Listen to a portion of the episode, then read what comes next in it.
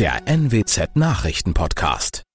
Guten Morgen zum Nachrichtenpodcast der NWZ. Mein Name ist Christian Osterloh. Moin.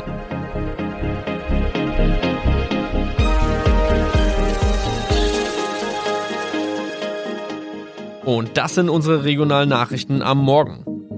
Die Grünen wollen Moorstraße in Oldenburg umbenennen. Viereinhalb Jahre Gefängnis für Falschgoldhandel. Und Landkreis Kloppenburg meldet ersten Omikron-Fall. Der Name Moorstraße könnte laut den Oldenburger Grünen rassistisch aufgefasst werden. Deshalb fordern diese eine Umbenennung. Die Straße wurde allerdings nach Hermann Moor benannt, einem der ersten Siedler in der Gegend. Um Missverständnisse auszuschließen, beantragen die Grünen eine Änderung in Hermann Moor Straße. Dann müssten alle Anwohner ihre neue Adresse in ihren Pässen angleichen. Außerdem müssten Polizei, Feuerwehr, Rettungsdienste und Anbieter von Navigationssystemen informiert werden. Die Stadtverwaltung schlug vor, ein Zusatzschild mit Informationen zur Person Hermann Mohr anzubringen. So könne man alle Irritationen beseitigen.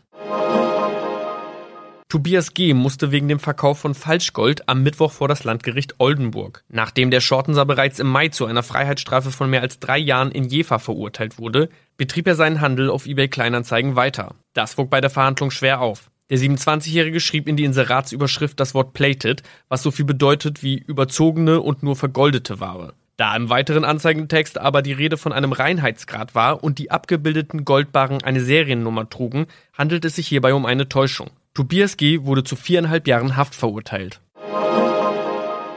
Ein weiterer Fall der neuen Omikron-Variante ist am Mittwoch im Nordwesten bekannt geworden. Der Kreis Kloppenburg bestätigt, dass eine Frau bei ihrer Rückreise aus Südafrika am Hamburger Flughafen positiv getestet wurde. Sie befindet sich weiterhin in Hamburg in Quarantäne. Da die Frau im Landkreis Kloppenburg lebt, sei auch das Gesundheitsamt Kloppenburg für diesen Fall zuständig. Zuvor gab es bereits bestätigte Omikron-Fälle in der Wesermarsch und im Kreis Leer. Das waren unsere Nachrichten aus der Region. Weitere aktuelle News aus dem Nordwesten finden Sie wie immer auf NWZ Online. Und Aktuelles aus Deutschland und der Welt hören Sie jetzt von unseren Kollegen aus Berlin. Vielen Dank und schönen guten Morgen. Ich bin Maja Däne und das sind heute unsere Themen aus Deutschland und der Welt. Nach dem AstraZeneca-Impfstopp warten auf die Entscheidung der Europäischen Arzneimittelbehörde. Impfung für Minderjährige. USA testen Impfstoff an Kindern und Babys. Und Konsequenzen aus der Corona-Krise. Innenministerium stellt Pläne für einen besseren Bevölkerungs- und Katastrophenschutz vor. Wir starten auch heute mal wieder mit dem Dauerbrenner-Thema Impfen. Der Impfstopp mit dem umstrittenen Mittel von AstraZeneca sorgt ja weiterhin für große Verunsicherung. Der Impfstoff ist vorerst aus dem Verkehr gezogen und das hat natürlich Folgen für die ohnehin ja ziemlich langsame Impfkampagne hier bei uns in Deutschland.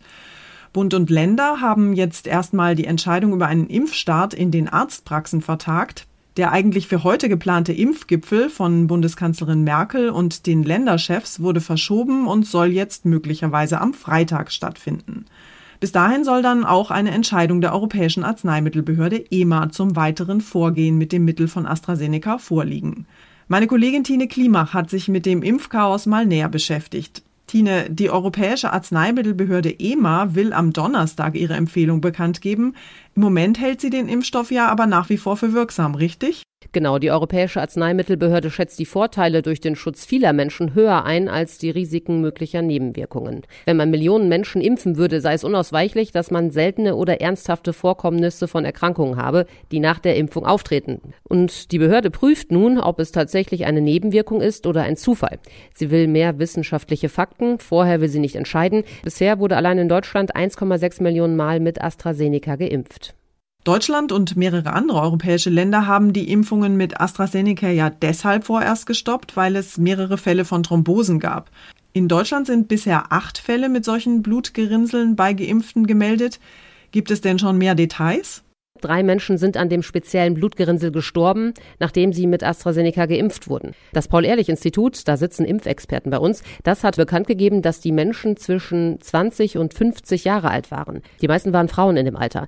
Alle zur Einschätzung herangezogenen Experten seien einstimmig der Meinung gewesen, dass dabei ein Muster zu erkennen sei und ein Zusammenhang mit der AstraZeneca-Impfung nicht unplausibel sei, sagte das Institut. Betroffen seien nicht nur Senioren, sondern Menschen in jüngerem bis mittlerem Alter. Und deshalb eben das Aussetzen der Impfung, um die Fälle noch weiter zu analysieren.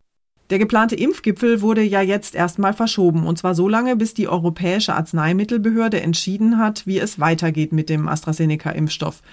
Dazu gab es allerdings heftige Kritik, und zwar von allen Seiten. Absolut. Vor allem gibt es Kritik an der Kommunikation der Bundesregierung. Die laufende Impfstrategie würde zu Misstrauen bei den Impfwilligen führen, kritisiert die Stiftung für Patientenschutz. FDP-Chef Christian Lindner spricht von einer Fehlentscheidung, den Impfgipfel auszusetzen. Statt also äh, weniger miteinander zu sprechen, muss jetzt mehr gesprochen werden. So sehen das auch Grüne und Linke und fordern, den Impfgipfel schnell nachzuholen. Dankeschön, Tine. Politiker und Gesundheitsexperten warten also auf eine Entscheidung der Europäischen Arzneimittelbehörde EMA darüber, wie es weitergehen soll mit dem AstraZeneca-Impfstoff. Wir schauen deshalb mal nach Amsterdam, denn dort sitzt die EMA und arbeitet auf Hochtouren an einer neuen Bewertung des Impfstoffs. Bettina Fisser in Amsterdam, wie genau läuft denn diese Überprüfung der EMA ab? Die Experten der EMA machen zweierlei. Zum einen prüfen sie die Daten, die sie von allen Fällen haben und vergleichen sie mit anderen allgemeinen Daten. Dabei wird geschaut, wie oft kommt so eine Thrombose vor. Sind es echt mehr Fälle bei Geimpften als sonst in der Bevölkerung? Zum Zweiten soll aber auch jeder Fall individuell geprüft werden. Und zwar gab es besondere Bedingungen, Rauchen, andere Arzneimittel, die Pille. Und auf diese Weise sollen Fakten zusammengetragen werden und gibt es eine wissenschaftliche Grundlage, äh, so hofft die EMA, auf der sie dann entscheiden kann, ob extra Schutzmaßnahmen nötig sind. Na, dann hoffen wir mal, dass wir morgen mehr wissen. Dankeschön nach Amsterdam, Bettina. Und wir bleiben nochmal beim Thema Impfen. Geimpft werden im Moment ja die älteren Menschen und bis zum Sommer sollen wir dann alle drankommen. Allerdings bleibt eine Gruppe beim Impfen bislang komplett außen vor, nämlich die Kinder. Einen Impfstoff für Minderjährige gibt es bislang noch gar nicht. Aber jetzt hat der US-Pharmahersteller Moderna eine große Studie gestartet und will seinen Corona-Impfstoff bei Babys und Kindern testen. Tina Eck in Washington, ist das jetzt tatsächlich das erste Mal, dass der Impfstoff auch an Jüngeren getestet wird? Äh, ja, Moderna hat seinen Impfstoff äh, schon seit längerem an Teenagern getestet, aber jetzt geht es eben wirklich an die jüngeren Altersgruppen, genauer gesagt äh, Kinder zwischen sechs Monaten und zwölf Jahren. Äh, da werden in den nächsten Wochen rund 7000 Versuchskaninchen mit kleineren Dosen geimpft, wieder im Abstand von vier Wochen. Bislang war Modernas Mittel in den USA hier nur für Erwachsene ab 18 Jahren zugelassen und wurde aber immerhin schon mehr als 50 Millionen Mal verabreicht. Und immer mehr Staaten hier senken nun auch eigenmächtig die Altersgrenzen für die Impfungen. In Alaska und Mississippi wird nun schon ab 16 Jahren geimpft und Ohio will auch bald nachziehen mit dieser Regelung. Seit einem Jahr operieren Politik und das öffentliche Leben in Deutschland ja Corona-bedingt im Katastrophenmodus. Und an vielen Stellen ruckelt es ganz gewaltig. Damit wir künftig besser auf Krisen vorbereitet sind, soll das Bundesamt für Bevölkerungsschutz und Katastrophenhilfe eine größere Rolle spielen. Die konkreten Pläne dazu stellt Innenminister Seehofer heute vor. Zu wenig Geld, Personal und Befugnisse. Bisher ist das BBK ein zahnloser Tiger und auch die Erfolge fehlen. Der nationale Warntag im Herbst zum Beispiel war ein Desaster. Damals gab es viel Ärger, aber auch davor war Innenminister Seehofer unzufrieden mit der Behörde. 2012 hatte das BBK tatsächlich schon eine SARS-Virus-Pandemie durchgespielt, aber ohne Folgen. Eigentlich hätten die Länder anschließend Masken und Schutzanzüge bereithalten sollen, genau die, die im letzten Jahr dann fehlten. Zoe Tassovali, Nachrichtenredaktion. Unser Tipp des Tages heute für alle Selbsttestkäufer. Neben FFP2-Masken und Desinfektionsmitteln gibt es seit neuestem ja auch Corona-Selbsttests beim Discounter oder in der Drogerie. Zumindest theoretisch. Tatsächlich sind die Tests nämlich meistens sehr schnell ausverkauft. Alternativ kann ich die Tests natürlich auch online bestellen. Allerdings sind derzeit jede Menge Betrüger im Netz unterwegs, die die große Nachfrage ausnutzen. Mein Kollege Jan-Henner Reitze aus der Serviceredaktion hat das Geschäft mit den Selbsttests mal näher unter die Lupe genommen. Jan-Henner, worauf muss ich denn achten, wenn ich online einen Corona-Test bestellen will? Das Wichtigste ist, sich Zeit nehmen. Immerhin spart man ja die Zeit loszugehen und sich etwa beim Discounter dann gegebenenfalls auch noch ärgern zu müssen, weil die Selbsttests wieder mal ausverkauft sind. Googeln und sich dann schnell beim erstbesten Treffer bis zur Zahlung durchklicken ist keine gute Idee. Bei Fake-Shops kann man auch landen, wenn man auf einen Google-Treffer weit oben in der Liste klickt. Da weit vorne zu landen haben die Betrüger drauf. Die Seite, auf der man kaufen möchte, sollte man sich also ganz in Ruhe anschauen. Es gibt ja generell beim Online-Shoppen so ein paar Merkmale, an denen ich seriöse Anbieter erkennen kann. Woran kann ich denn beim Kauf von Corona-Tests sehen, ob es sich möglicherweise um einen Fake-Shop handelt?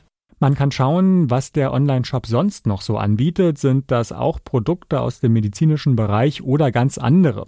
Wenn ja, sollte einen das stutzig machen. Auch wenn die Selbsttests viel billiger angeboten werden als überall sonst. Und klar, das Prinzip erst bezahlen und dann kommt die Ware ist auch immer ein schlechtes Zeichen. Das gilt also bei Vorkasse per Überweisung oder Zahlen per Kreditkartendaten. Im Impressum kann man sehen, wie der Anbieter heißt, ob er seinen Sitz im Ausland hat, was wieder ein Alarmzeichen sein sein könnte. Und den Anbieternamen googeln bringt vielleicht Beschwerden von anderen zutage, die schon auf Betrug reingefallen sind. Mal angenommen, ich habe Selbsttests bestellt, die sind aber nie angekommen bei mir, weil ich ganz offensichtlich auf einen Fake-Anbieter reingefallen bin. Kann ich denn dann wenigstens irgendwie mein Geld zurückkriegen? Ja, das ist schwierig. Die Betrüger holen das überwiesene Geld schnell von ihren Konten und lösen die auch gerne auf.